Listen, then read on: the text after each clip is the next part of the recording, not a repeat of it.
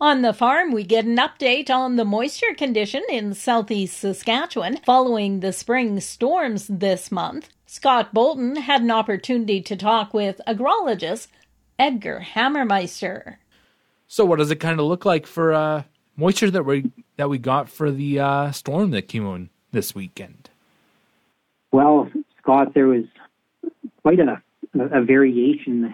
Um, the further east you go in, in, in our corner, the, the more moisture there was received. I, haven't actually seen um, too much for accumulations um, in amounts, but I just know that there there's a the further east you went, the more snow and the heavier the snow uh, that we got, um, and uh, and what it means to the farmers. Um, I guess out west of Estevan and, and north west of Estevan, you know, there, there's precipitation received, but it's soaking into the field, and, and that's going to help with recharge.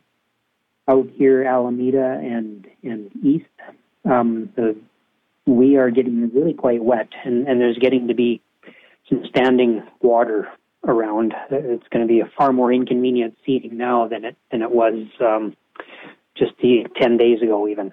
Environment Canada had some outages, so that's a lot of why we didn't see any accumulations. Uh, there was one where Merrifield had 33 centimeters. Is that kind of like in line with what you saw? Uh, it would be in, in the ballpark. Uh, with with uh, just as as a layperson, and you know we don't have the, the proper tools for for measuring. Um, the uh, the wind you know blows the snow around a lot. This snowfall was not as affected by wind as what the, Easter weekend storm was. So this this was far more on the level, and uh, between rainfall received and and snow, uh, there's uh, easily an inch to to two inches of, of moisture that uh, the soil is going to have to absorb here. Um, local areas being being uh, quite variable.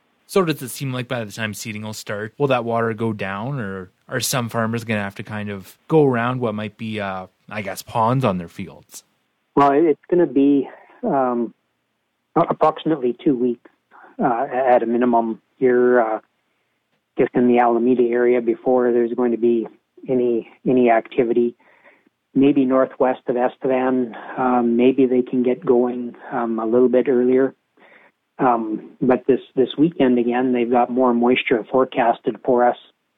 So it, it's uh, I it all depends on how how that materializes, um, because we're we're just not having drying uh, weather right now, and um, so it, and and between uh, cool temperatures and and uh, not a not a lot of sunshine, like the the snow is hanging around.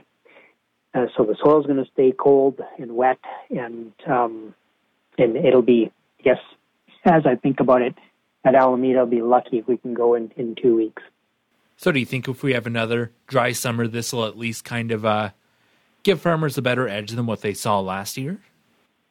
Well, this is definitely going to give carry capacity.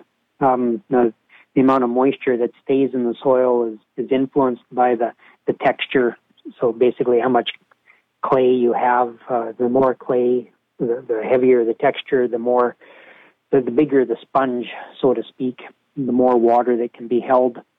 Um, clay soils hold about uh, two inches of, of plant available water per foot of moist soil, and sandy soils, um, to use the opposite extreme, there's about one inch of plant available water per foot of moist soil and so everybody got a, a recharge here.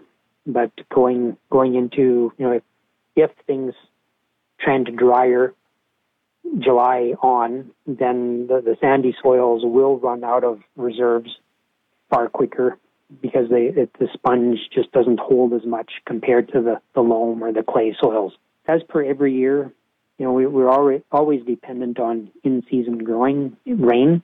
Having some reserves uh, takes the, the stress off where the, the rains don't need to be quite as well timed.